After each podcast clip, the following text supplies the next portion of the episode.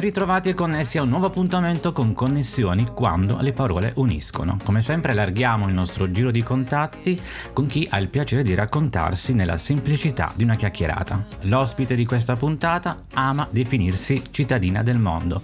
È una conduttrice e presentatrice televisiva, una perfetta viaggiatrice, grande amante della natura e da sempre è impegnata nella difesa dei diritti degli animali e nella salvaguardia dell'ambiente. Ho il piacere di connettermi con Licia Colò.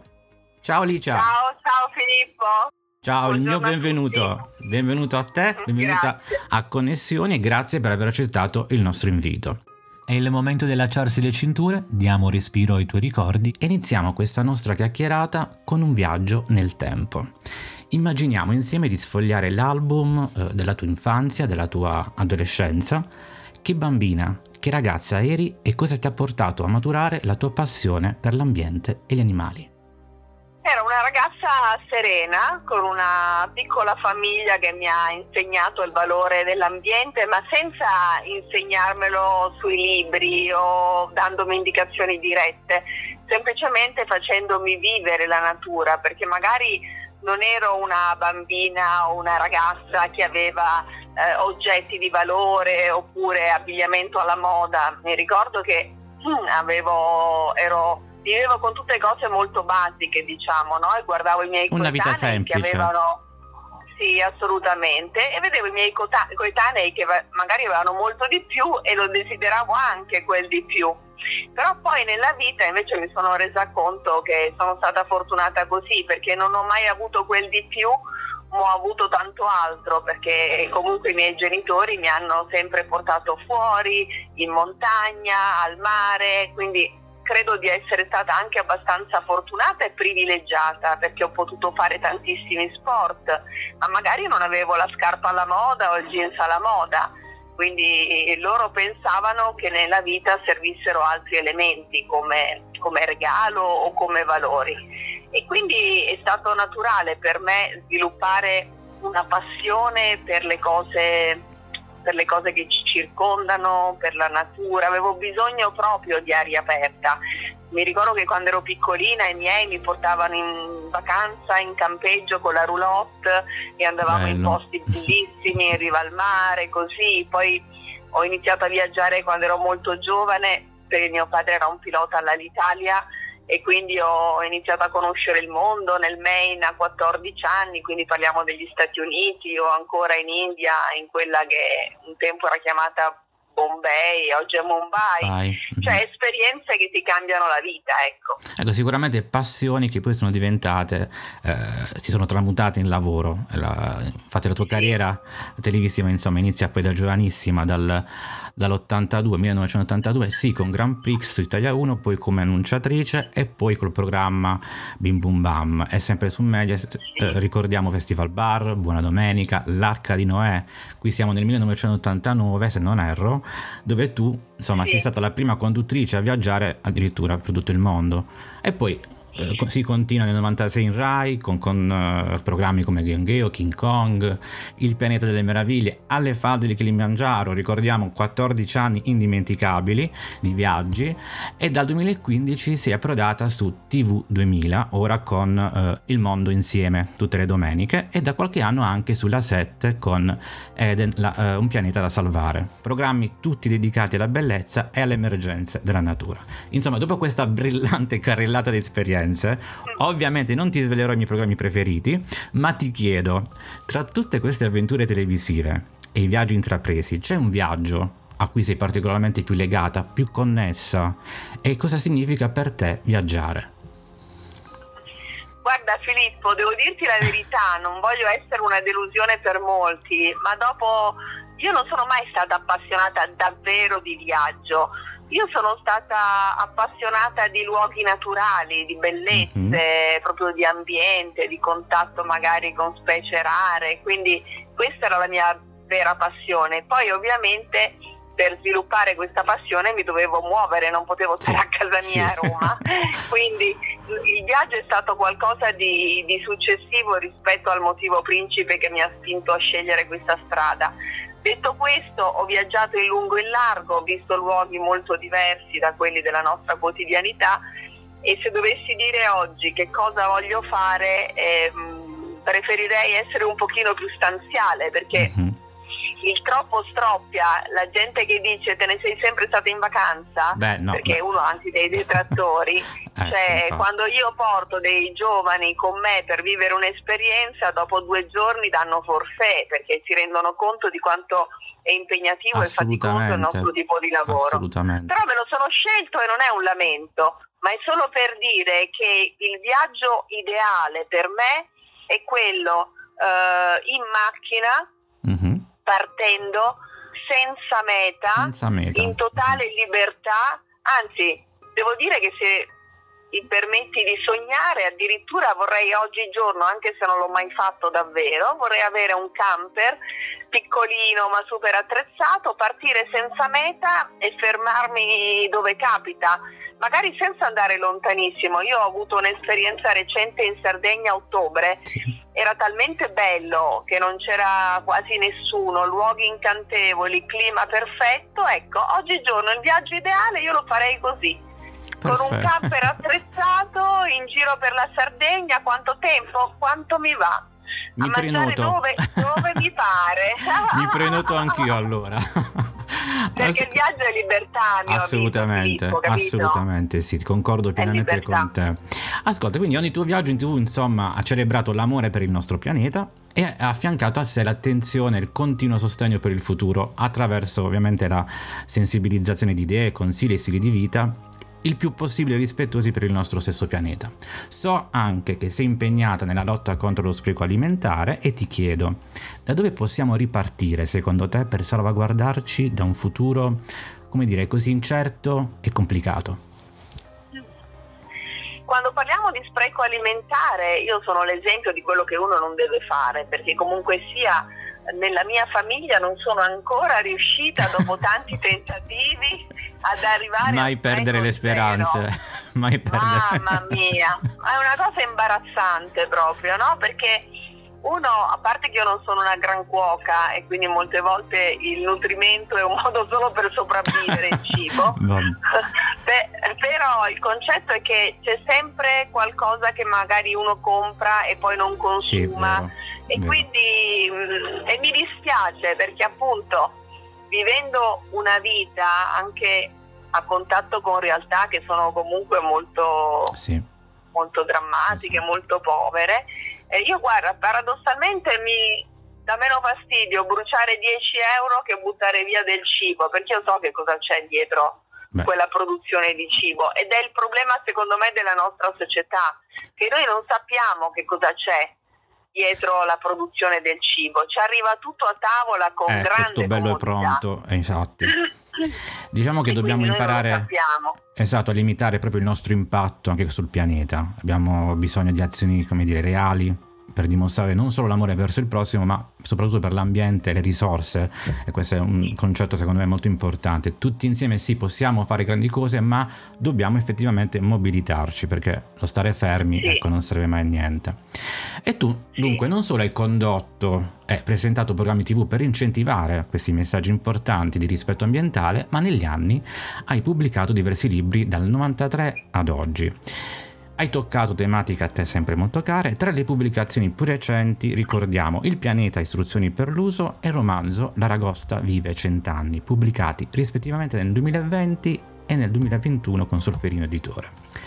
Dunque, se nel primo hai proposto, con uno stile che ti contraddistingue, un particolare viaggio attorno al mondo, cercando, come dire, di, di accendere i riflettori sulle bellezze, ma anche sulle fragilità e sui nostri comportamenti, con il secondo, un romanzo, hai reso, come dire, importante per la protagonista Sabrina uno sconosciuto, una figura chiave su cui effettivamente ruota tutta la trama e l'effetto finale a sorpresa che ovviamente non, non sveliamo. Quindi le parole di uno sconosciuto possono cambiare una vita e come, quando nasce l'idea di questo romanzo?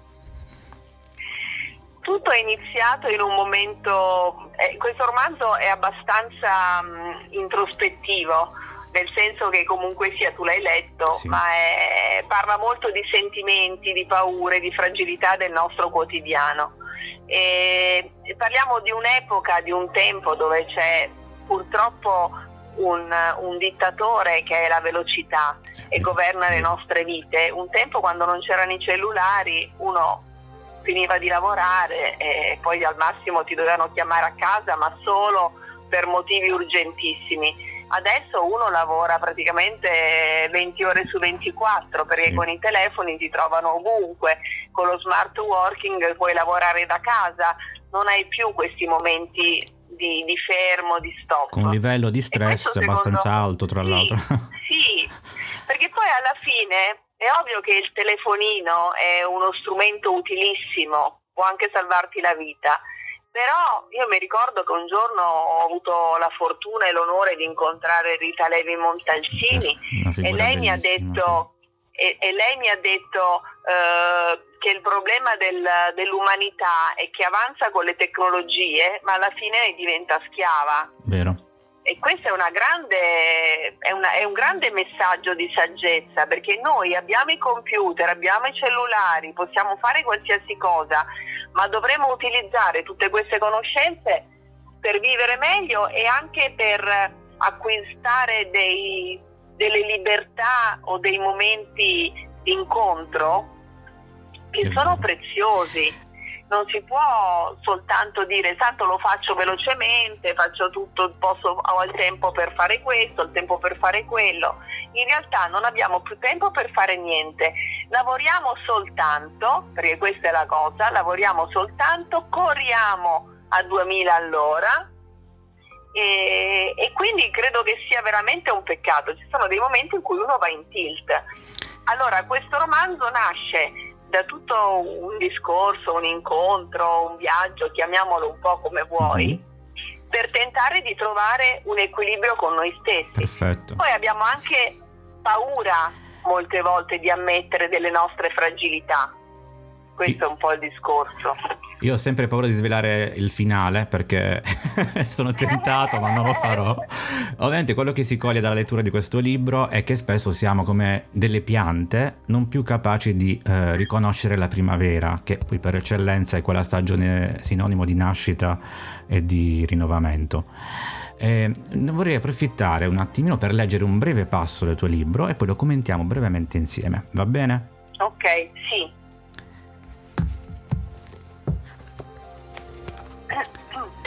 Non devi per forza essere come ti vuole il branco, perché nel mondo c'è posto per tutti, per i lupi, gli gnu e per i leoni, ma anche per gli orsi solitari, per gli albatros che tornano sempre a casa, per le aquile che volano da sole sulle vette più alte e per le piccole api laboriose. Non devi avere semplicemente fretta, perché di corsa non si apprezza la bellezza della vita.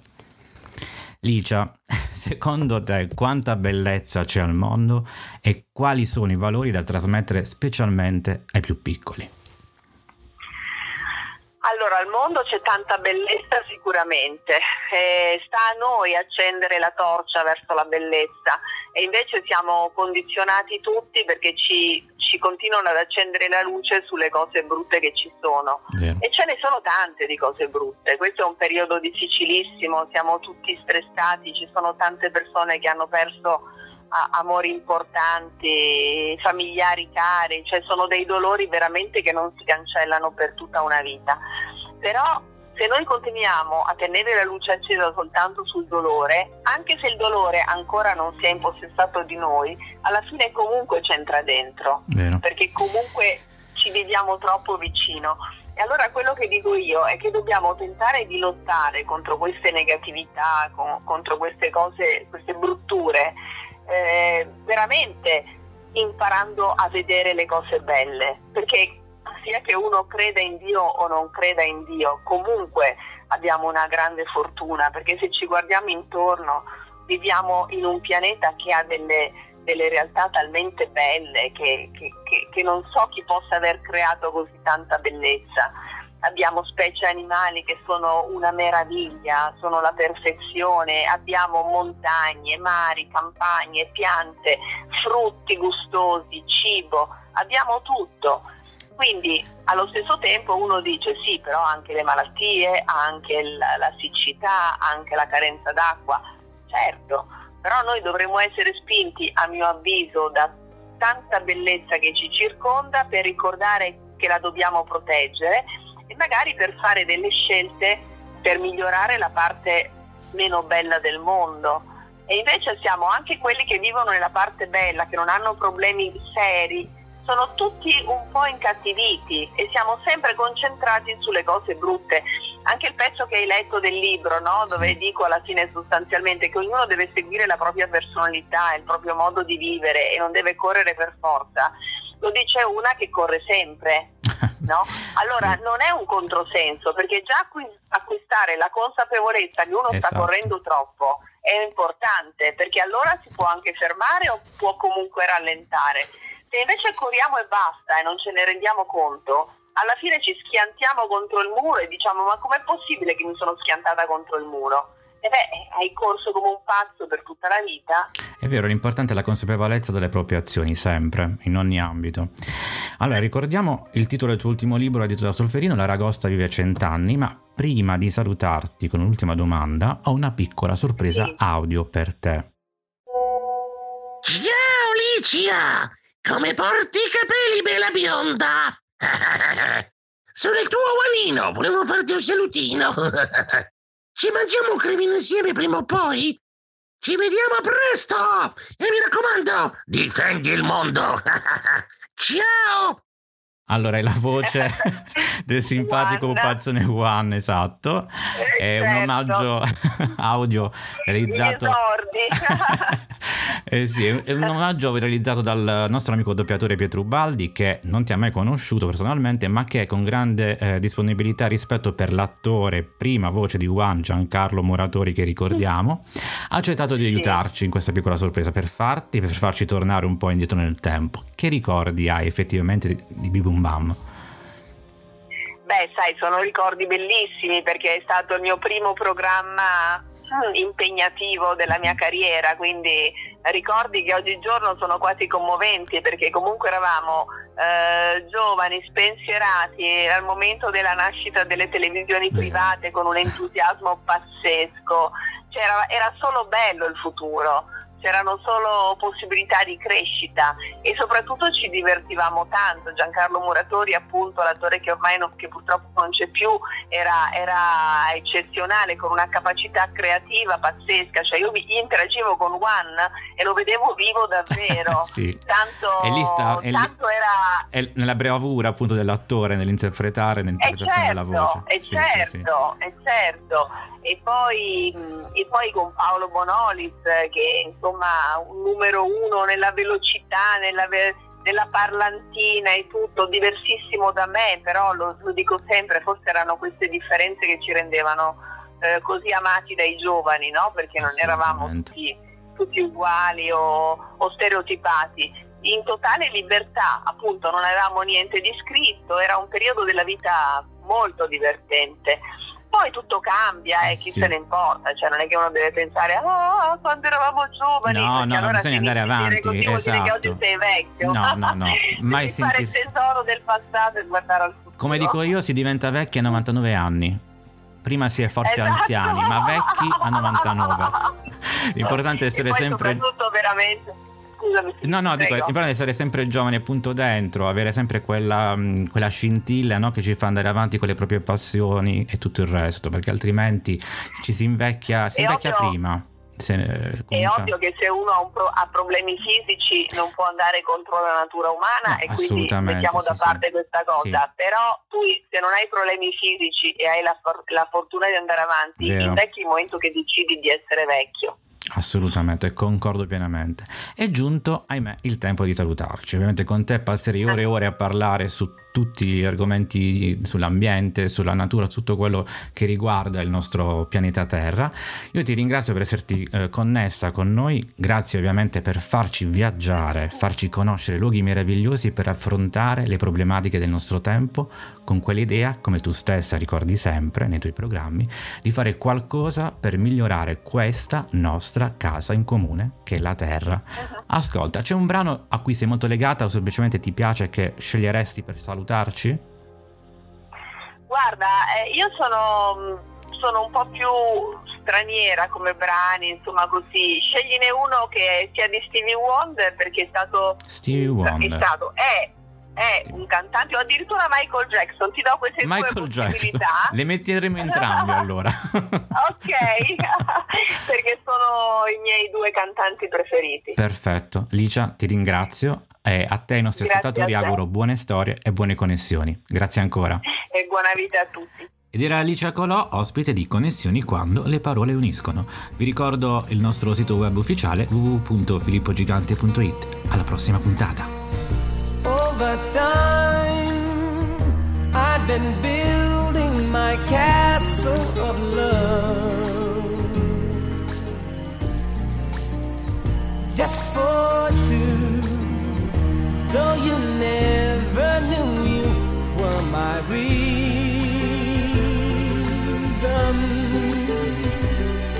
I've gone much too far for you now to say that I've got to throw my castle away over dreams. I have picked out a perfect come true.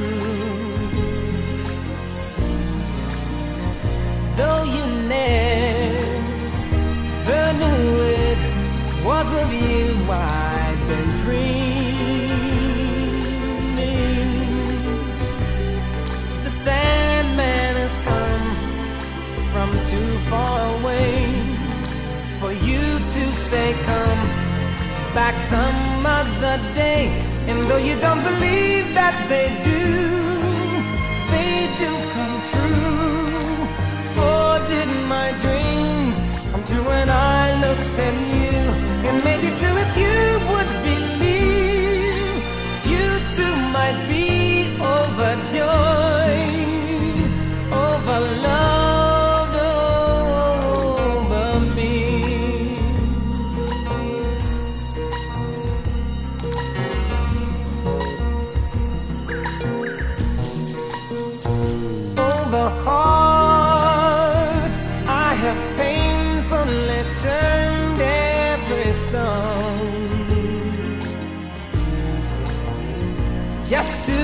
find I had found what I've searched to discover. I've come much too far for me now to find the love that I sought can never be mine.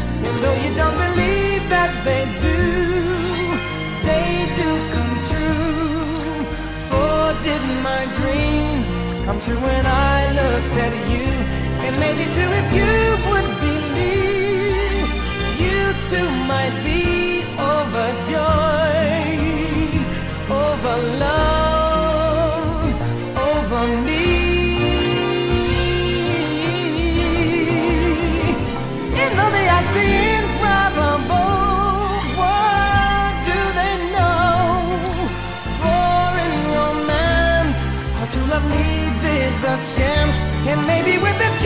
you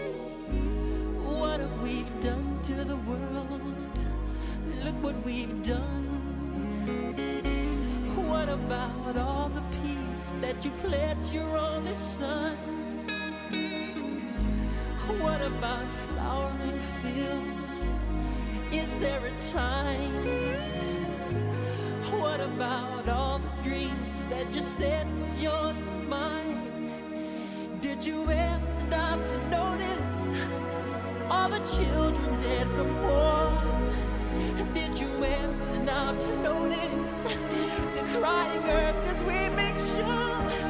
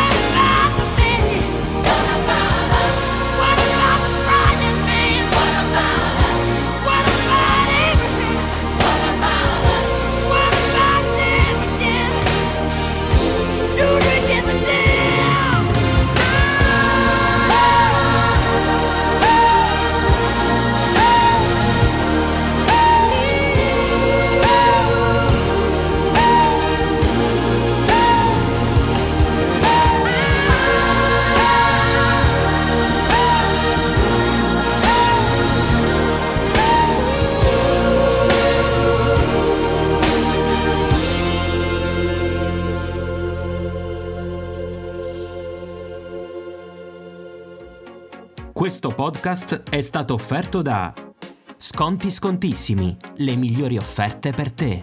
Segui il gruppo di affiliazione Amazon su Facebook.